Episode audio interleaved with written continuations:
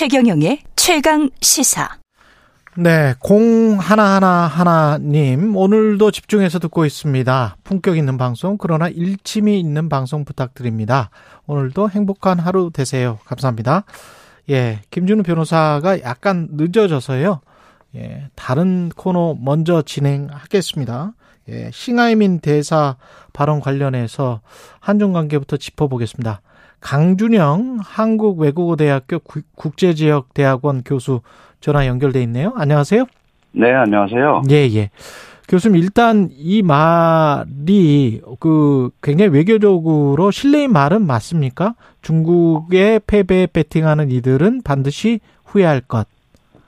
그렇죠. 당연히 예. 그렇죠. 뭐 우리가 일반적으로 그 어떤 외교관이 자국의 외교 정책을 그 주재국에 알리고 또 주재국을 설득하고 이러는 거는 아. 어떻게 보면은 정상적인 거예요. 그렇죠. 그런데 예. 직설적으로 아. 중국에 배팅 안 하면 반드시 후회할 것이다. 이거는 거의 위협이나 협박에 가까운 말로 들리잖아요. 예. 그러니까 이게 해당국의 외교 전략을 직접적으로 비판한 것도 잘못된 거고 예.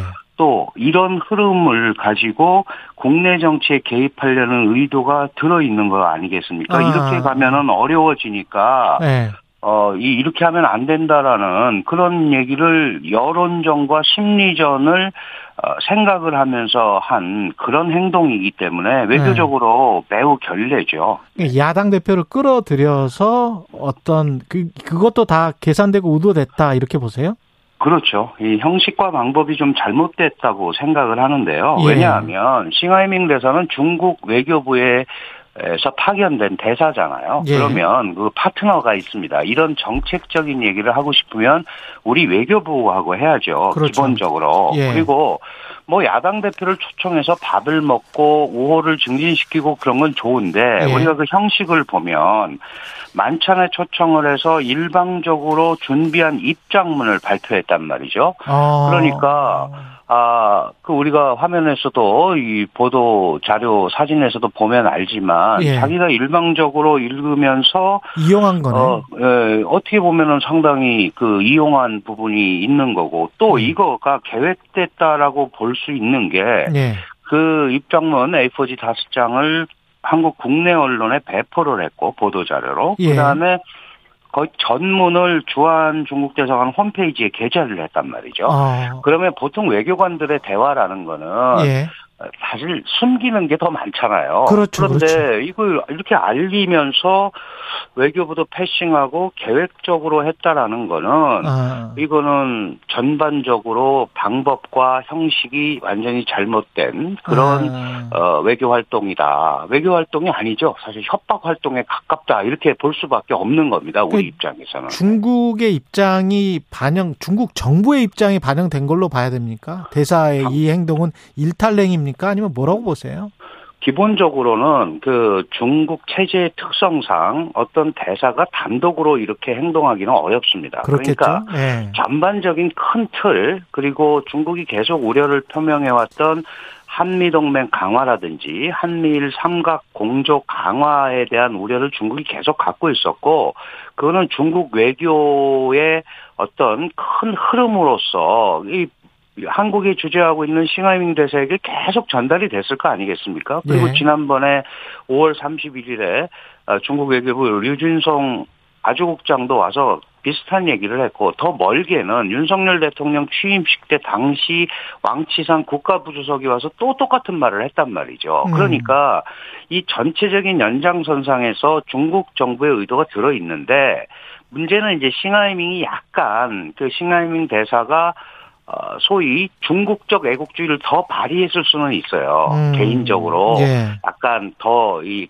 어, 거기에 어, 덧보태졌을 수는 있지만 예. 큰 흐름은 분명히 어, 싱하이밍의 대사의 개인적인 생각은 아니다 예. 이렇게 보는 게 맞을 것 같습니다. 그 대통령실이 싱하이밍 대사를 그 겨냥해서 이렇게 발언을 했는데 우리의 대응은 어떻다고 보세요? 우리의 대응이 어, 뭐, 적당했다 또는 조금 좀 우리의 대응도 좀 지나쳤다 어떻게 보시는 입장입니까? 네, 기본적으로 그 외교관의 책무라는 거는 예. 그 외교 사절이 어떤 주재국에 가면 해당 국가의 우호 교류를 증진하는 것이 외교관의 최대의 책무입니다. 그런 예. 게 어, 또 국제 규범으로도 규정이 돼 있고요. 예. 그런 거를 대한민국 정부 특히 대통령실 입장에서 보면 싱하이밍 대사의 이번 언행은 여러 가지 상황에서 에, 해당국 그러니까 주재국과의 관계를 더 악화시키는 거기 때문에 맞지 않다라고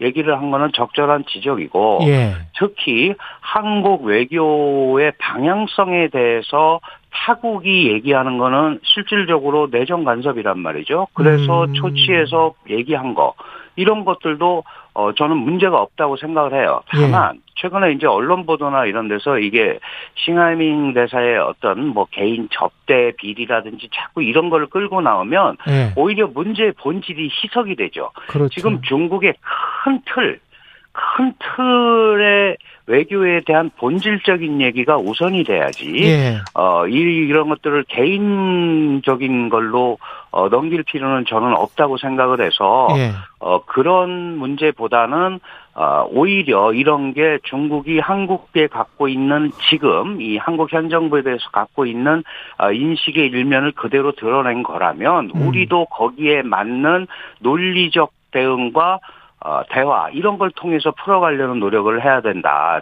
저는 그렇게 생각을 합니다. 예. 앞으로 계획이나 뭐 이런 거는 좀 있다 여쭤보고요. 앞으로 대응이나 이런 건 좀 있다 여쭤보고 왜 이렇게 된 거라고 생각하십니까? 기본적으로 그 우리가 이제 윤석열 정부 출범 이전의 대선 전에서부터 예. 한국은 아, 한미동맹 강화를 강조했어요. 어, 그리고 한미일 삼각공조도 얘기를 했었고 음. 어, 우리가 예, 본질을 좀 생각할 필요가 있습니다.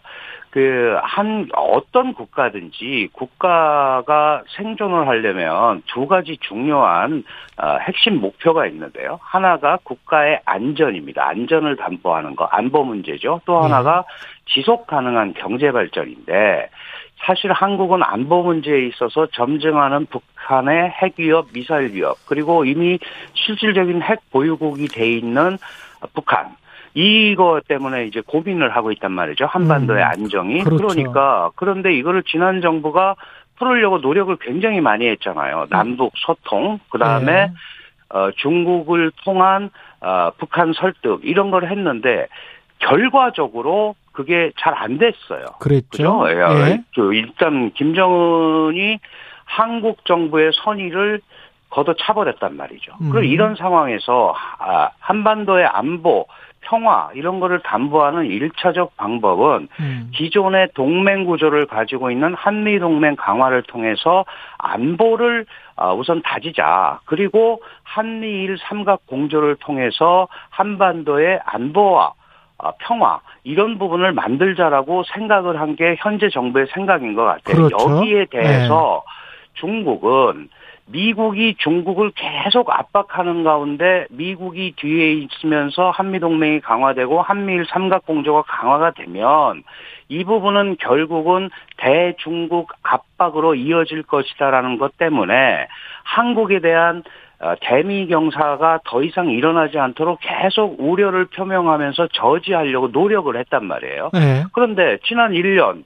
아, 윤석열 정부가 들어서서 중국이 원하는 대로 방향이 가지를 않는 겁니다. 그러니까. 예. 이렇게 강력하게 얘기를 하는 거기 때문에 저는 이 문제의 본질은 한반도 안보, 경제 발전 이 어, 틀 또, 중에 우선 안보 문제에 집중을 했고 그 부분에 대한 양자 간의 소통이 제대로 안 돼서 어, 벌어진 문제다 이렇게 생각을 하고 예. 제가 좀 어, 중국 공부하는 사람으로서 안타깝게 생각하는 것은 북한이 어, 한국과 중국 사이에서 어, 이질적 요소로 아주 중요한 요소로 자리 잡고 있는데 사실은 한중 간에 북한 얘기를 직접적으로 하지 않거든요. 이건 당연히 중국이 피하는 거기 때문에 그렇습니다. 예. 그래서 이제는 한중 간에도 북한 얘기를 테이블에 놓고 어. 얘기를 해야 이런 게 풀리는 거죠. 안 그러고 서로의 방향만 얘기하고 있으면 이런 문제가 앞으로도 계속 발생할 수밖에 없는 겁니다.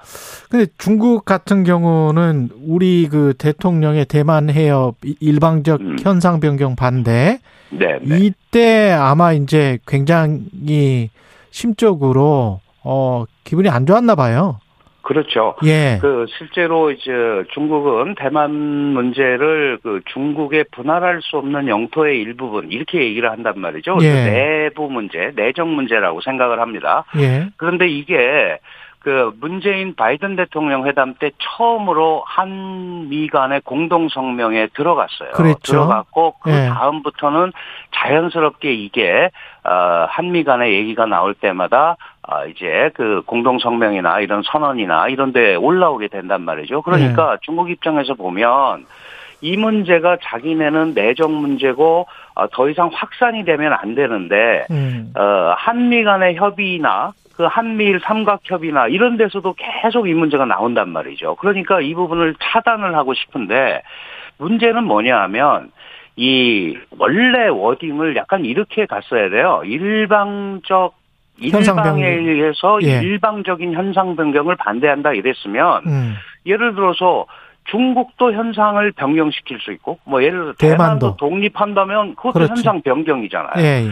예. 그리고 지금 북한이 핵과 미사일을 가지고 뭔가를 시도하는 것도 현상 변경 시도입니다. 그렇죠. 그러니까 이거는 전체적인 차원에서 우리가 대만 문제에 개입을 하려는 게 아니고 국제주의적 원칙에서 얘기를 한다라는 얘기를 해야 되는 거죠. 중국도 한반도의 평화와 안전이 중요하다라고 하는데 우리가 내정 간섭이라고 합니까? 그렇지 않거든요. 음. 그러니까 그런 부분에 대한 얘기를 해야죠. 그리고 우리는 92년 수교 성명에서 분명히 하나의 중국 중국이라는 원칙. 중국 의 예. 입장을 인정한다고 했단 말이죠. 그렇죠. 그러면 그건 대전제입니다. 그래서 요거는 국제주의 규범에 따른 국제주의 원칙에 따른 이런 어, 대만 해협의 안전과 평화를 언급하는 문제이기 때문에 아, 그런 부분에 대한 에, 우리의 입장과 의도를 분명히 얘기를 해주고 거기에 대해서 어, 서로 공감대를 얻는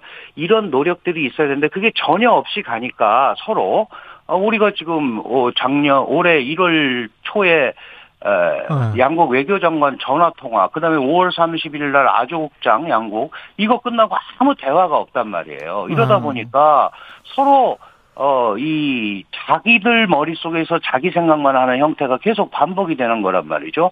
우리는 이렇게 얘기한 건데 너희는 왜 그렇게 받아들이느냐. 우리는 그걸 받아들일 수 없다. 뭐 서로 이렇게 가는 거니까 대만 해협 문제 같은 경우는 국제주의 원칙에 따른 어, 우리의 입장을 표명한 거다라는 얘기를 분명히 해줘야 된다 이런 생각이 듭니다. 중국이 마지막으로 어떻게 생각하세요? 중국이 뭔가 한국에 관련해서 해를 끼치는 어떤 행동을 지금 하고 있다고 보십니까? 아니면 할 수 있다고 보십니까? 그 충분히 그럴 개연성이 있죠. 왜 그러냐 음. 하면 그 이제 한국이 어, 여러 가지 상황으로 그 중국과 경제 교류도 그렇고 어, 한미나 한미일 삼각관계에서 한국의 고리가 제일 약하다고 판단을 해서 계속 이런 얘기를 하면서 어, 한국을 뭐 설득도 하고 협 뭐 협박도 하고 예를 네. 들면 이제 이런 패턴을 보여왔는데 사실 중국이 한국의 외교 전략 방향성을 얘기한 걸 가지고 어떤 구체적인 조치를 취하기는 굉장히 어렵습니다. 다만 어, 다양한 형태로 어, 한국의 대미 경사 또는 어, 삼각 공조 한미일 동아시아 지역에서의 한국의 역할 증대 이런 부분에 대해서는 나름대로 어, 저지하려는 노력을 계속 할 수밖에 없는데 이게 중국이 그러면 그럴수록 한국은 한미 동맹 강화나 한미일 삼각 협력 강화, 그 다음에 글로벌에서의